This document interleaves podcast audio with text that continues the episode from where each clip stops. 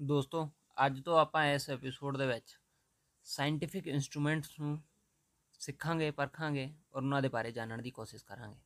ਸਭ ਤੋਂ ਪਹਿਲਾ ਸਾਇੰਟੀਫਿਕ ਇਨਸਟਰੂਮੈਂਟ ਹੈ ਐਬਜ਼ੋਰਪਸ਼ੋਮੀਟਰ ਐਬਜ਼ੋਰਪਸ਼ੋਮੀਟਰ ਦਰਅਸਲ ਉਹ ਸਾਇੰਟੀਫਿਕ ਇਨਸਟਰੂਮੈਂਟ ਹੈ ਜਿਹਦੀ ਕੀ ਮਦਦ ਨਾਲ ਆਪਾਂ ਇਹ ਪਤਾ ਕਰ ਸਕਦੇ ਹਾਂ ਕਿ ਗੈਸ ਲਿਕੁਇਡ ਦੇ ਵਿੱਚ ਮਿਲੀ ਹੋਈ ਹੈ ਔਰ ਕਿੰਨੀ ਮਾਤਰਾ 'ਚ ਮਿਲੀ ਹੋਈ ਹੈ।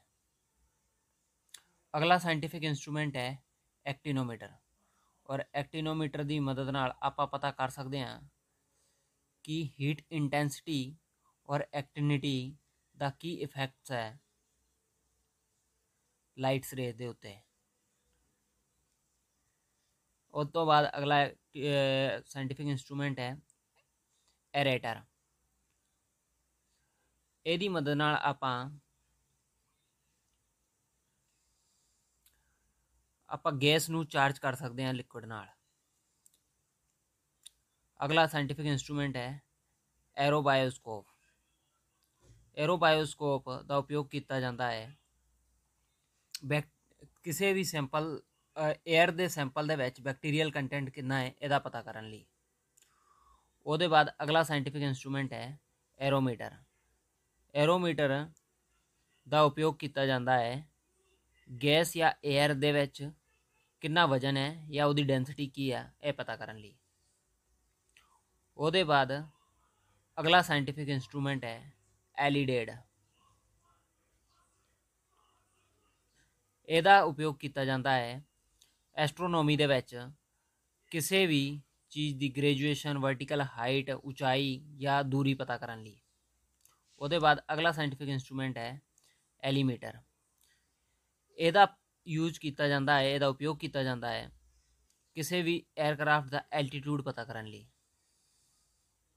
ਉਹਦੇ ਬਾਅਦ ਅਗਲਾ ਸਾਇੰਟੀਫਿਕ ਇਨਸਟਰੂਮੈਂਟ ਹੈ ਐਮੀਟਰ ਇਹਦਾ ਉਪਯੋਗ ਕੀਤਾ ਜਾਂਦਾ ਹੈ ਕਰੰਟ ਦੇ ਫਲੋ ਨੂੰ ਪਤਾ ਕਰਨ ਲਈ। ਕਰੰਟ ਕਿੰਨਾ ਕਿੰਨਾ ਜਾਣਦਿਆ ਹੈ ਕਿਸੇ ਵੀ ਇਲੈਕਟ੍ਰਿਕ ਸਰਕਟ ਦੇ ਵਿੱਚ ਆ ਪਤਾ ਕਰਨ ਲਈ ਉਪਯੋਗ ਕੀਤਾ ਜਾਂਦਾ ਹੈ ਐਮੀਟਰ ਦਾ।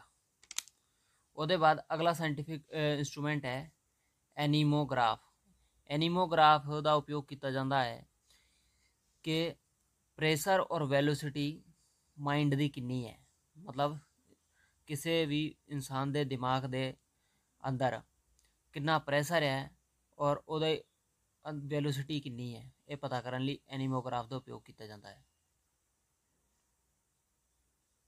ਉਹਦੇ ਬਾਅਦ ਅਗਲਾ ਸਾਇੰਟੀਫਿਕ ਇਨਸਟਰੂਮੈਂਟ ਹੈ ਐਨੀਮੋਮੀਟਰ।